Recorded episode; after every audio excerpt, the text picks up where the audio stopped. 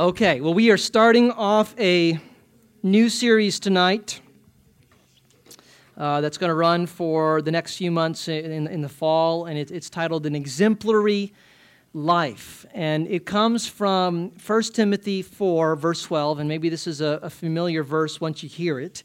And this is what Paul says to Timothy He says, Let no one despise you for your youth but set the believers an example in speech, in conduct, in love, in faith, and in purity. And, and, and, Paul's saying something that's a little bit unique to Timothy in that verse. All right, Timothy's not just anybody, he's not just some teenager somewhere, he's, he's actually a pastor, he's an elder in a local church, in, in, a church in Ephesus, but he's young. And it's a little interesting there because, you know, Paul says, don't let anybody look down on you for being young. And, and it tells you a little bit about the difference in cultural values in, in his day and ours. Uh, because today we, we, we tend to celebrate, you know, youth and beauty and, and out with the old, then with the new. Uh, they, they, value, they valued gray hair back then. And so it, it, was a, it was a strike against you. Now, I got plenty of grays coming in, so that maybe that helps me out a little bit. But um, there's a, there was this anticipation that, that Timothy, people are probably going to discount you a little bit, discount your, your influence in, in the church because of your age. Now, that, that's an important word for us, and, and you know, we're, we're all about doing hard things together in, in the group here. Uh, but it's also very common for, you know, in youth groups to, to hear some message about, hey, guys, don't let anybody look down on you because you're young but what? You know, what, what do I do instead? And well, there's, there's more to the verse here. And, he, and this is what he says. He says, but set an example. And then he gives some specific things. And, and, and that's what's going to be our, our framework for our series here. We, we saw at youth camp in, in the book of Thessalonians that Paul noticed the way that they were setting an example in the surrounding region. That even though they had, they had only been Christians for a matter of months, people were already looking to the, the Thessalonians to know what does it look like to be a Christian, to be a Christian business person, to, to talk like a Christian, to represent Jesus in, in, a world that, that opposes Christ and his claims. They were setting an example, even though they were, they were young Christians. And in the same case, uh, the, the Bible speaks to us. Many of us have actually been believers longer than the people in Thessalonica were. And yet it tells us Set an example. Doesn't matter if you're, if you're 13, 14, 17, there, there's to be a demonstration coming from your life that other people can follow and, and say, I, I want to be like that. There, there's, there's something different about that person. He, she, she's not con- concerned about all the same stuff that everybody else is.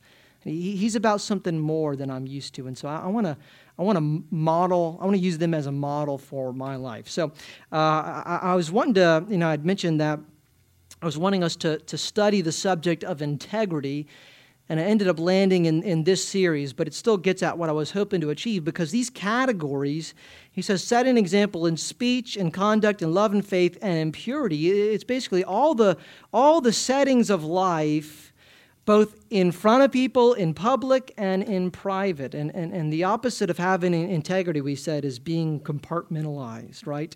Kind of being broken apart into little pieces where you do the Christian thing in this setting, but not this setting. And there's not consistency. There's not consistency in your speech. There's not consistency in your, in your purity, in seeing all of these things as being under the authority and the claims of, of Jesus. And so he's, he's saying that whether you're in, in youth group or you're in you know, with your home with your family or with your friends, whatever the setting, that there would be something exemplary coming from your, your life. And, and so tonight, uh, we're going we're gonna look at each of these categories, and tonight we're going to talk about exemplary speech. So if you would turn to James chapter 3. Turn in your sturdy paper Bible that you've brought with us, or you are so poor and from a third world country that you can't afford a Bible, you can, well, you know, help yourself to one of ours. All right, um, there is there's a certain skill that a select few teenagers have, and, and it belongs to the teens that have been trained in the mountains by monks in foreign lands, or maybe they grew up among Aboriginal people, or like the, the, the special class of, of X Men, they have mutated to gain superhuman powers. And it's this it's an ability to carry on a face to face conversation for more than five minutes.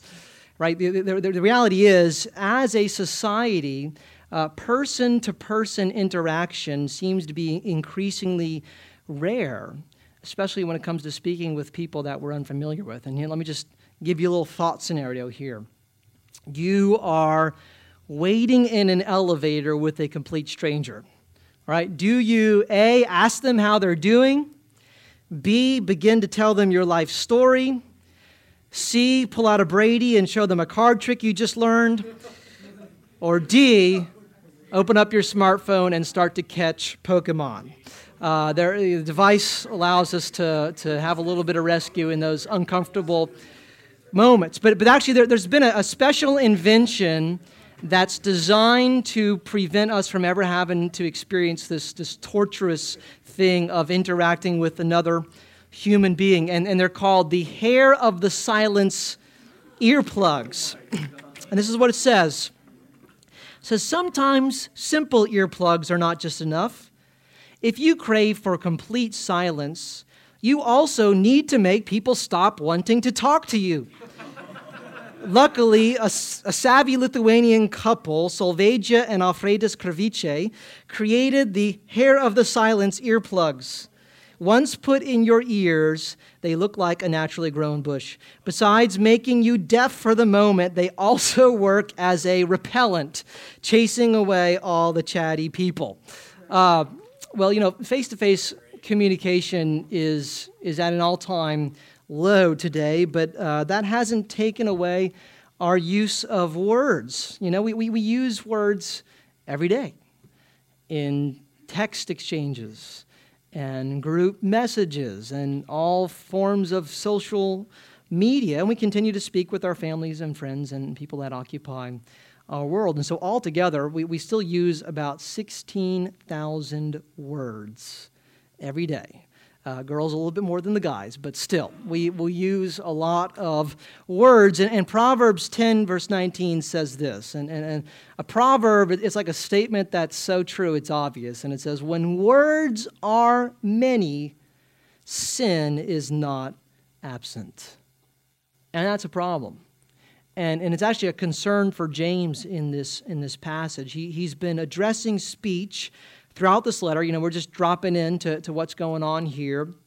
But at this point, he's already told his readers to be slow to speak and to be quick to listen. But here he, he wants us to give this, this topic our full attention. And he starts with bringing a warning. He, he begins this chapter with what might seem like an odd instruction. So, James 3, verse 1 Not many of you should become teachers, my brothers for you know that we who teach will be judged with greater strictness. That might seem like a little bit of an odd way to start out a chapter of the Bible, right? You know, look, guys, I know some of you are tempted to become teachers, but really the, the pay's no good. Just major in engineering or, something like that. Uh, well, obviously, he's, he's talking about teaching in the context of the church, but, but why is this here? Why does he say that? Well, because teaching involves using words. And James is about to address our, our speech, and teaching means speaking. It's the only way to do it. You tell people about God's truth in a way that reflects His wisdom and, and holiness, and so it comes with a particular responsibility. And, and one time I was listening to a, a message where John Piper was addressing some, some pastors at a conference, and he just was, was pointing out what's, what's different about the pastoral profession from you know, other jobs that you can have. Right? You, you could be a, a really great surgeon and, and, and not have to talk at all with your patient. You could arrive in after they've gone under anesthesia, and, and, and as long as you've done your job correctly and zipped them up and put everything back in place the way, the way it's supposed to go, it doesn't matter if you've had an engaging conversation or not, right? You, you, you don't care as a patient. But it's not the same with pastors, right? Ministry, the work of ministry, it's a, it's a work of words. And so it, it, it necessarily involves communicating truth. And, and he recognizes this, and so he limits who will function in this role. He says people who teach will be judged with greater strictness. And guys, you know what? The Bible doesn't say everybody's judged in the same way and according to the exact same standard. When it comes to on the last day, weighing what we've done. And, and, and I hate to tell you this, the, the more you're around this truth and the more you know about it, the more culpable you are the more you're accountable because you, you're now informed, right? And that's interesting to consider. But what he says about teachers is that there is a, a particular judgment that they will face, that they will have to give an answer to, to the Lord Jesus Christ on the last day.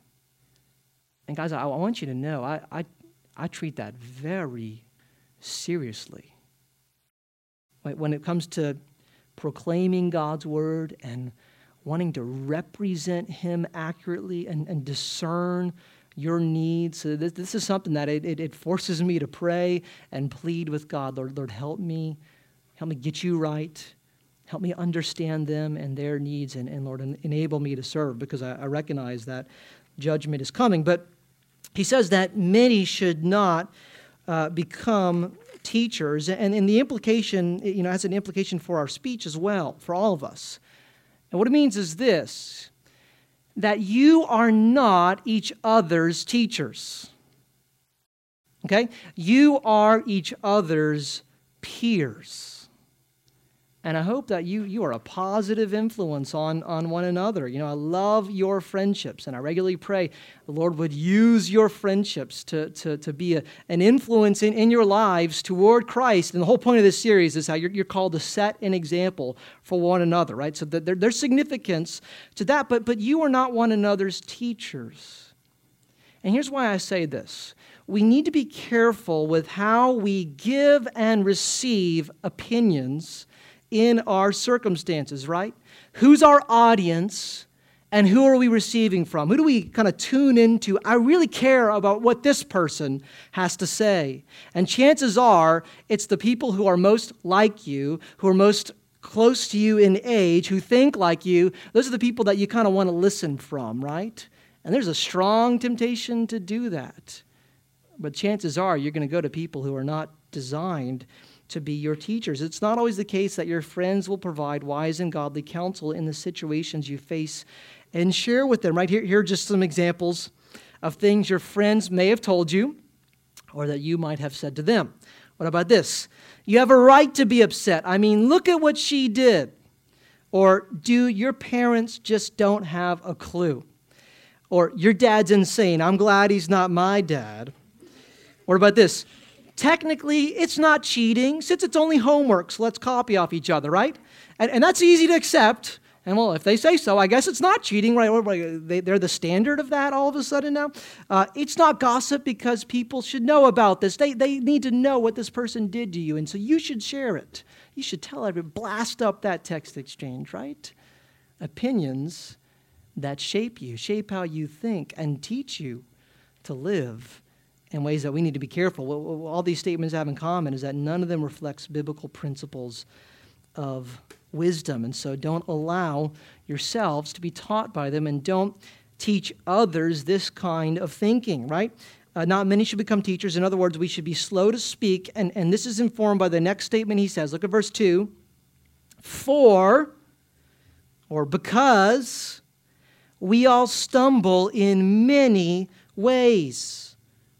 Right? We are misguided by our sin, and our speech, it, it provides the perfect opportunity for that stumbling to be expressed. And so we need to be careful in, in what we say to one another and what we receive. We need to be discerning in what we receive from others, even if they're in this room. Everybody, everybody look at the person next to you and give them the suspicious raised eyebrow.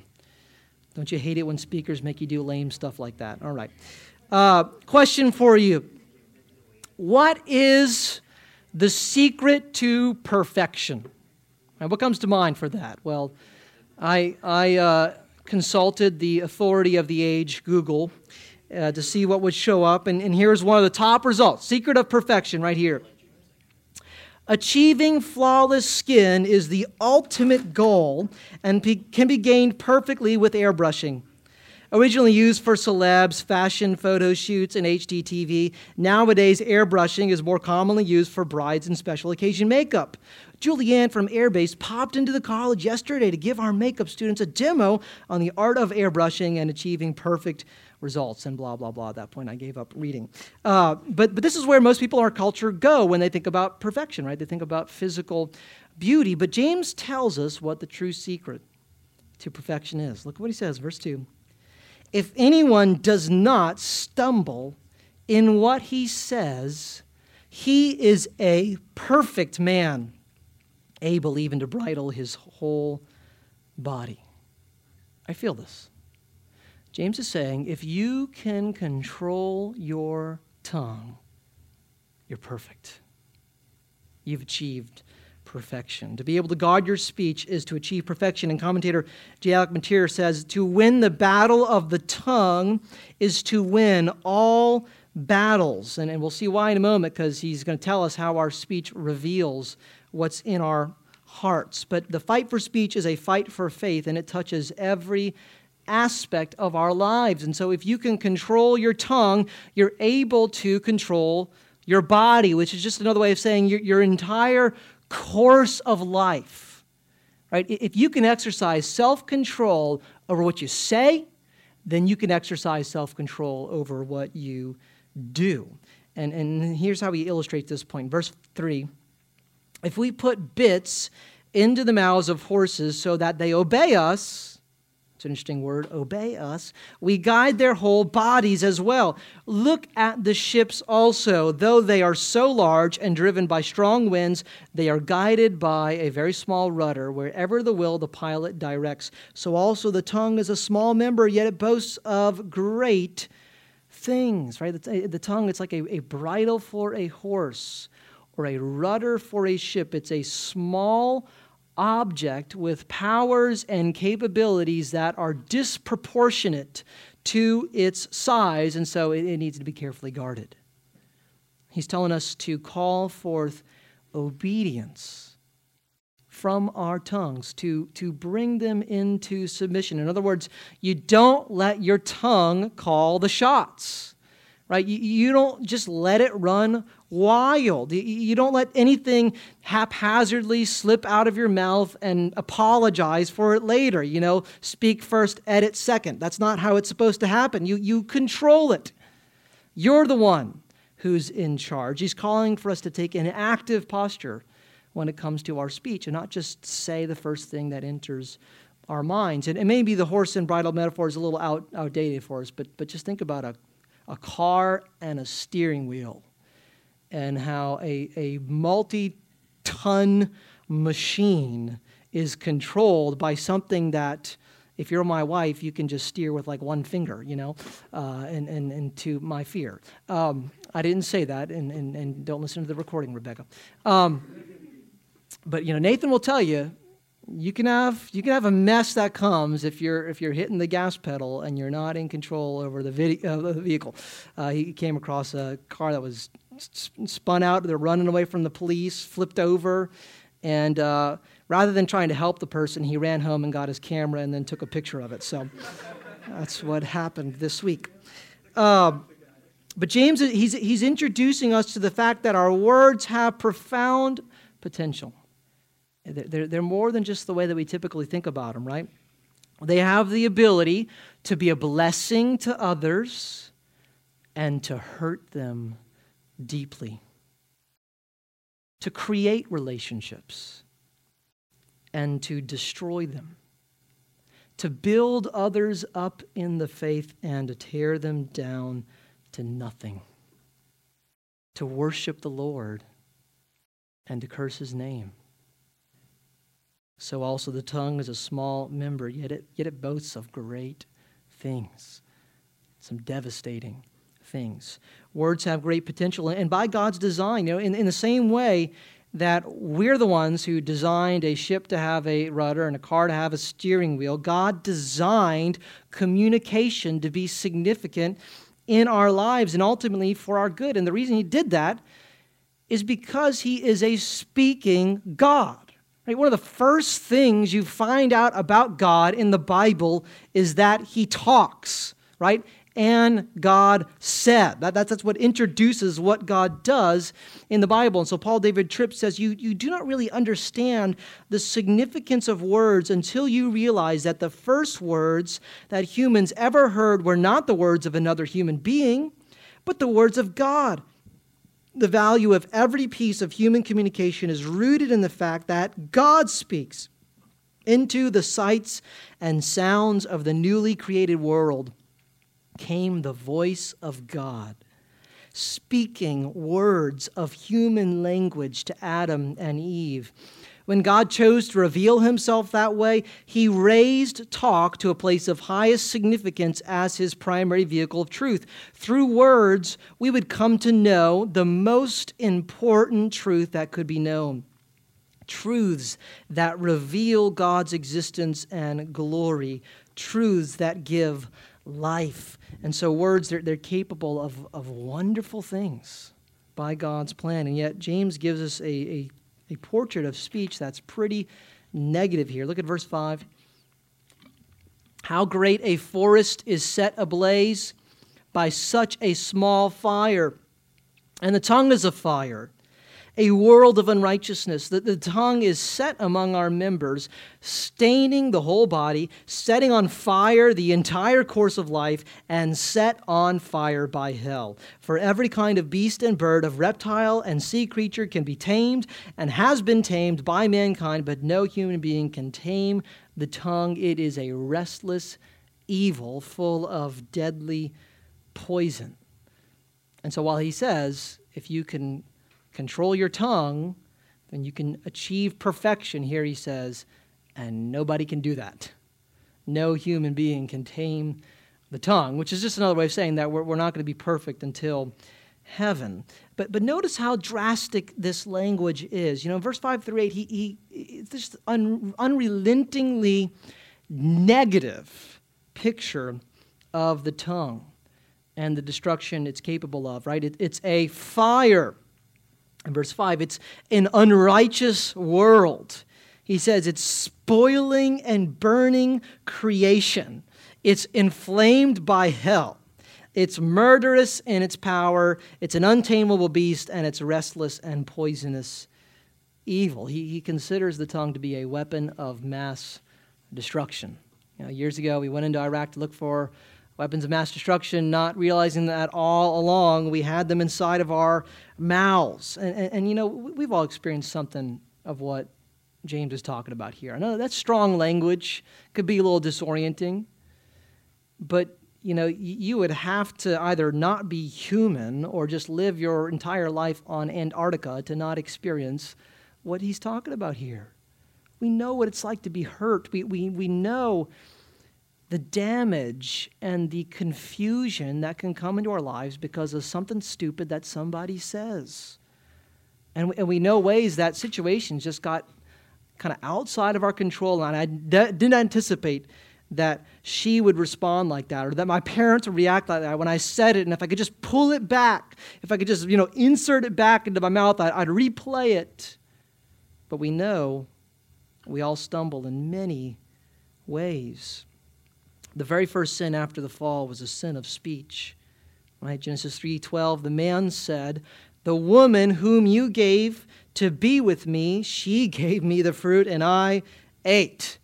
And so he bit the fruit and he tasted the juice and, and the first words to come out of his mouth were a string of excuses. He blames his wife, and ultimately he blames God for his own failure. And in that moment, Adam declared a war of, of words that everybody else has gotten enlisted in ever since.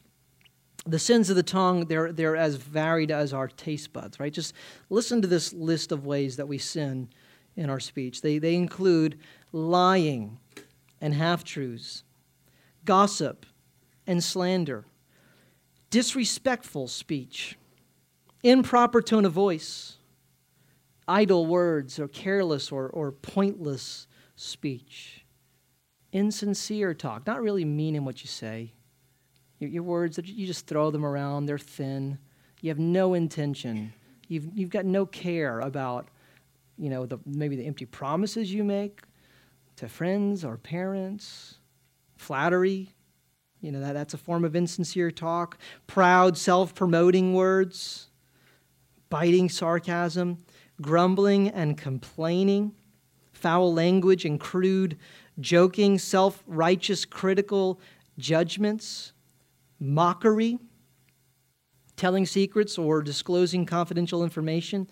And we can also sin with our tongues by remaining silent when we're supposed to speak up, when you should have said something. You should have addressed that, and you stayed quiet. You're still sinning in your speech. It doesn't matter what our personality is, in one way or another, we will express the sin in our hearts through our words. We will use our words to flatter someone to their face in one moment and then turn behind their back and use the same tongue to destroy their reputation. Uh, welcome to middle school and high school, right? In case you forgot what it's like, that's what's coming your way, and you're going to be tempted to do it as well. And he says, A great forest is set ablaze by such a small fire. Uh, my son Knox has been really into this show lately called Fireman Sam. Anybody heard Fireman Sam? It was like some old uh, stop claymation uh, uh Welsh show that got remade recently or whatever. It basically, it's a, it's a rescue show. Now, I don't know why the people, whenever they call the fire department, they always call Fireman Sam. Nobody else gets credit. Fireman Sam steps in and he, he saves the day. And, and, you know, all the people are like brushing the flames off their clothes. He gets thanks. So it's kind of weird like that. But basically, every episode of the show is in one way or another. Uh, there's some sort of problem that's caused by this really annoying punk named Norman Price and he does something uh, that is careless or malicious, and somehow he set something on fire or strangled a cat, or I don't know. You know, he's just done something stupid, and I don't know why they, they allow him to continue to exist in the town. I would have cut off his hands and feet and exiled him long ago. Uh, but the dude is just oblivious to the fact that he, he does something careless and puts the entire town in danger. And, you know, uh, only you can prevent forest fires. Uh, you, you, guys like grew up here. Did they did they say that stuff in your school, or is that just my generation where I was told only only me? Stay back, everybody else. I'm the one who can prevent forest fires. Uh, but the point is, something left unattended, a, a careless spark, it can set ablaze acres of woods on fire, and a careless word can produce even more damage. Right, you guys know what a pilot light is?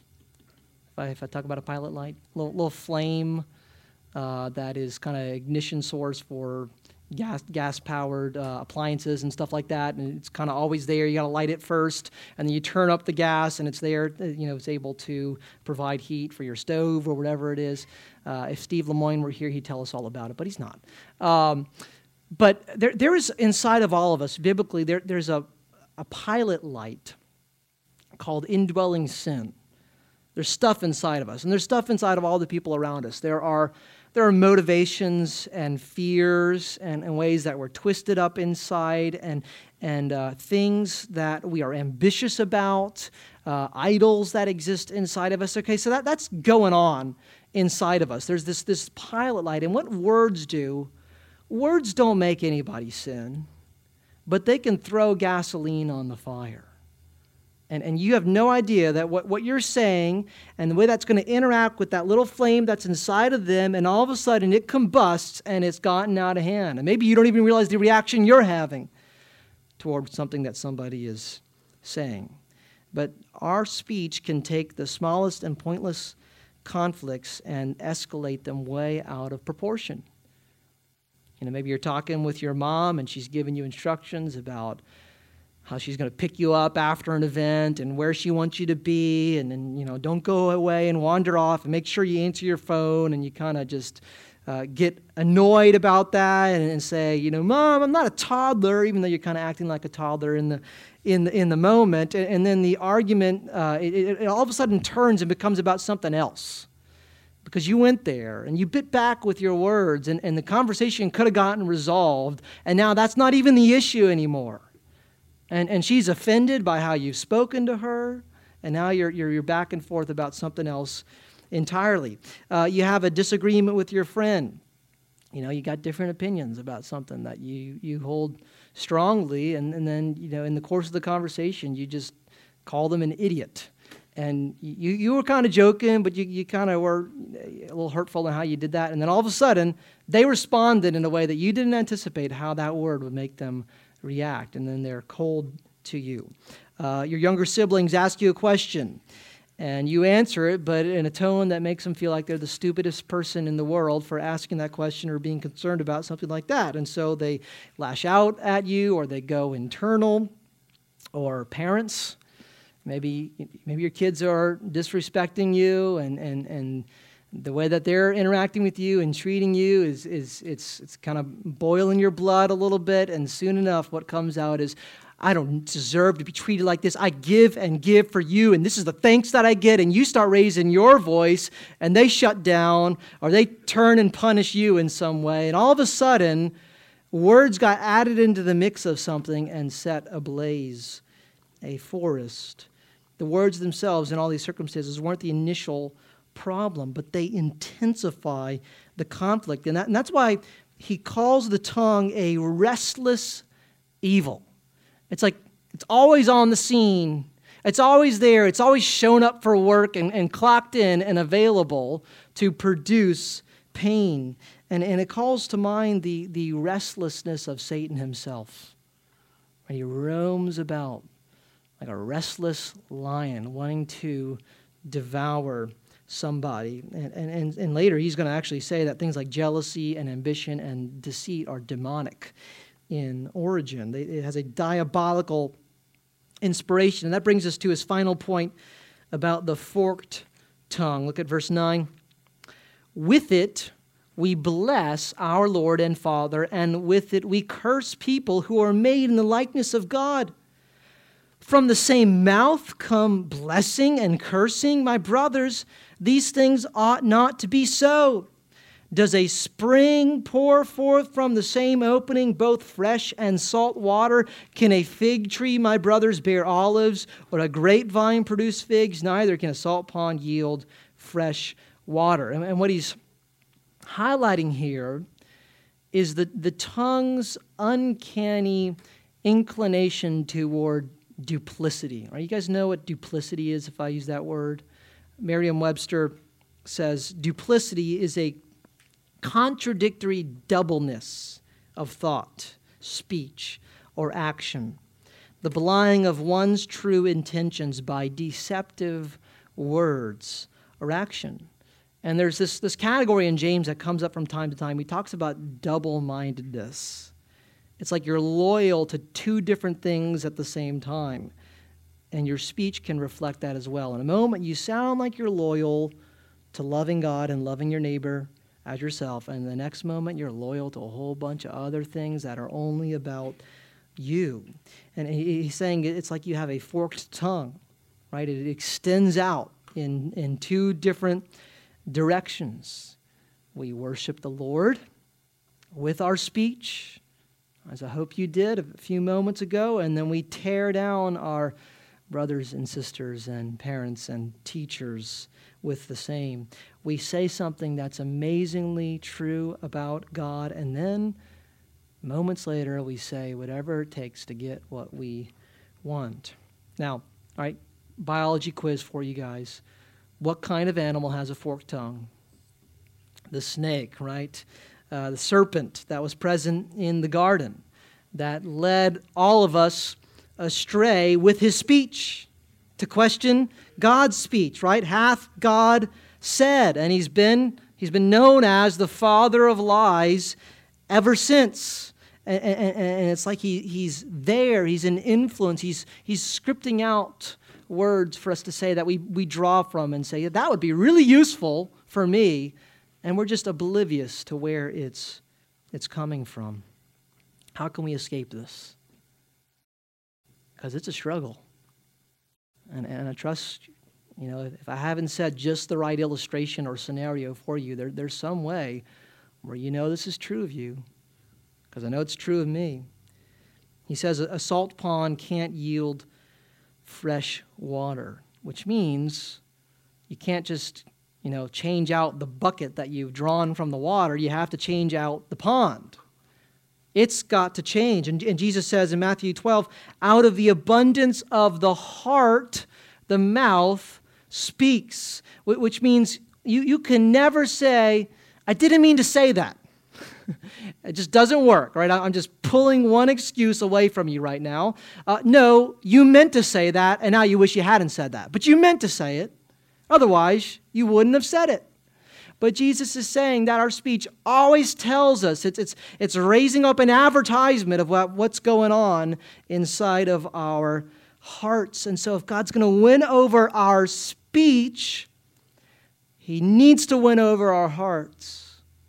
We can't be double minded. There needs to be an allegiance inside of us, first and foremost, to God. And that determines, that, that provides a conviction about the way that I talk. Paul David Tripp goes on to say the war of words is only won when God rules our hearts so that we gladly and consistently speak for Him. That's some interesting words right there. It means you're, you're not reluctant to speak in a way that honors God. You, you don't begrudgingly do so because there are people looking over your shoulder. It's your joy because He's your love. And you want to honor Him in what you say, the kinds of things you'll say and not say, the ways you'll treat other people with your words. You, you gladly give that over to Him and consistently because you're not compartmentalized. You have integrity when it comes to your speech, and that happens when He rules our hearts. Right? And so that's a question for you. Has God won your heart? Still holding back territory and, and places that are going to serve your pet idols and desires? One way to think of it is, is you know, James talks about blessing and cursing coming from the same mouth and that this shouldn't be. But does worship come from your mouth? Right? Do, do you use your words to glorify God, to, to sing? You know, just uh, it's evidence. It doesn't mean necessarily that the person who's singing really hard, you know, is really uh, on fire for the Lord. People can do that, and it'd be a whole show. But it'd be hard to say that somebody is won over by God and them not do that. And so it's a demonstration. He has me. And so my words glorify him. I, I like to say what is true, to speak his praise, to celebrate his beauty and his significance and his wonder. It overflows. All right, well, I'm just going to close with this thought quickly. Paul talks about speech that's been won over by the gospel in Ephesians 4. So we're going to close by turning there. So flip back, Ephesians earlier in the New Testament. Ephesians 4.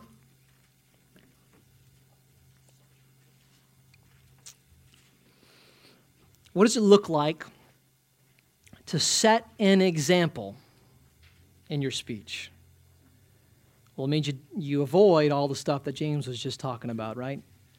You're intentional about that. You're aware. And positively, it means you're using your words to do the kinds of stuff that Paul says here. All right? Ephesians 4, I'm just going to pull from a, a few verses in this passage.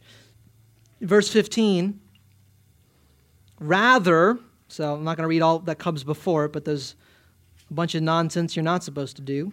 Rather, speaking the truth in love, we are to grow up in every way into Him, who's the head, into Christ you want to grow up as a Christian? You want to mature? You want to, you want to become an example to others? You speak the truth in love, right? That's what he's saying there. Look at verse 25. Therefore, having put away falsehood, let each one of you speak the truth with his neighbor, for we are members one of another. Right? Verse 29. I don't know if you guys ever had to like write this Bible verse as punishment lines or something, but let no corrupting talk come out of your mouths, but only such as is good for building up, as fits the occasion that it may give grace to those who hear. Uh, there's just a lot in, in this, this passage, and I'm not able to draw it all out. But I mean, if you just were to take Paul's descriptions here and you'd, you'd put it as a lens and, and you'd run it over your words, and you'd see how, how, how, do I, how do I grade by this standard? In, in what I'm saying and why I'm saying it. Because he addresses both of those things, right? What do you say? What do you talk about? Well, it's not falsehood, but truth. And, and that means truth as in honesty. It means that you, you don't give place to lying in all of its forms. And guys, it, it's concerning to me sometimes how comfortable, and I don't know if this is a cultural thing that we're just adopting, but it's concerning how comfortable some of you are with lying. With just choosing to say, I'm just not going to tell them what's really going on there. To the people who ought to know, mainly your parents, maybe your teachers, the people in authority that deserve the truth. Everybody deserves the truth in the sense that they're made in God's image. And, and you're okay with saying, I'm going to hand them something else instead that I know that, I, that that is false. Right? That's a problem. That lacks integrity. If you find you're, you're doing that, that's, that's a regular temptation, and it's one you're given into. You ask yourself, Is my heart won over by God? Why am I okay with that? Why is that so easy for me to do? Right? So that's what it means to speak the truth.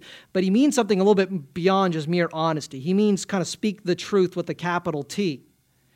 And what he's saying is you speak the truth about God. You, you speak the truth of the gospel, right? And, and, and Mr. Andy helped us with this really uh, well a month ago or so about what the truth is and its role in our lives. And there's a calling on us to represent it, to talk about it, right? In a way that's like not optional, like that, that's really supposed to happen.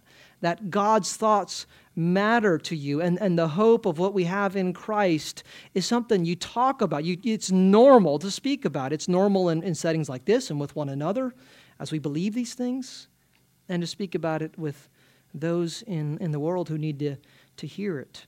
Right? Not falsehood, but, but truth. Not corrupting talk, but what is good. Right? There's there's the kind of talk that just stirs in a little bit of corruption, and it's like you just poked a lot of holes into whatever y'all were talking about by mixing in corruption, mixing in thoughts and ideas and attitudes that don't help. They just poke holes in what's taking place, right? Well, not corrupting talk, but talk that builds up, doesn't tear down. It helps. It helps people understand things better. It helps the circumstances, right? And then what you say and why you say it. What, what's motivating what comes out of your mouth? Well, he talks about two things. One, speak the truth in love. You are honest when you really love the people. And so if, if you're lying to somebody, you, you don't really love them the way that Christ loves them. And if you're withholding the truth about God, you don't really love them the way that God is calling you to love them. But, but you know, typically, we are, if we're managing anything about what we're saying, and, and often it's just coming out without much management. But if we're managing it, the, the, the guiding principle is how is this going to help me out? You know? How is this going to help my case or make me seem impressive or make me seem funny? What, what words can I use to serve my agenda? And he says, No, that's not what should motivate what you say. It's what's, what's going to be loving toward the people that I'm in a conversation with. And, and the way that he describes it is that it may give grace to those who hear. Grace is just, it's, it's, it's undeserved favor. It's the kindness of God, and it, it comes to us in many forms. And by definition, by the way, it comes to the undeserving. And so, if you're waiting for the person you're interacting with to deserve you extending grace, you don't get the whole grace thing, and you don't get why grace has come to you. But if you recognize that as one who has received the grace of God, I'm called to extend it, and how I talk to people, right? That, that, that'll change your motivation in, in, in what you say, all right? Uh, just give you two thoughts to close. One, and, and, and guys, write this down if you got a pen. If not, think about it. We'll talk about it in our groups. And talking about talk, on the back of the notes is a faith talk. Don't forget about these parent discussion guides. Here's how you can apply this message right away is when one, parents, ask your teenagers these questions. That's loving for you to do that. And when you're asked these questions, talk with them in love and tell the truth, all right? Uh, but so some, some of that's there, but we'll, we'll discuss about this. But here's a question for you What kind of speech, talked about a lot of things, what kind of speech is God calling for you to avoid, to repent of? How do you use your words in a way that do not set an example and, and do not honor God? What can you think of? All right? Second question How do you want to grow in having your words be more influential toward what is true and good? How do you want to set an example in what you say and, and using what you say to be about God's truth and for His glory? Okay, let's pray. God, we thank you for your insight and your wisdom, Lord, and, and how it is so true to our experience because you know us, you, you know how we're made, you know our problems. And Lord, you come with remedy.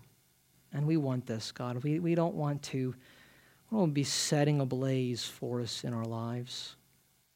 Lord, we, we, we really want to bring glory to you. And so guard our words, God. Guard us. Help us, Lord, having won over our hearts and we give them to you, all the spaces of our hearts, Lord. We don't maintain any allegiance for us and for pleasure and for stuff that is not of you. Lord, we hand it over to you, and so we ask of you to make use of our words in a way that honors you. In Jesus' name. Amen. All right, don't move. I know. Amen. It like has some weird psychological effect that sends you guys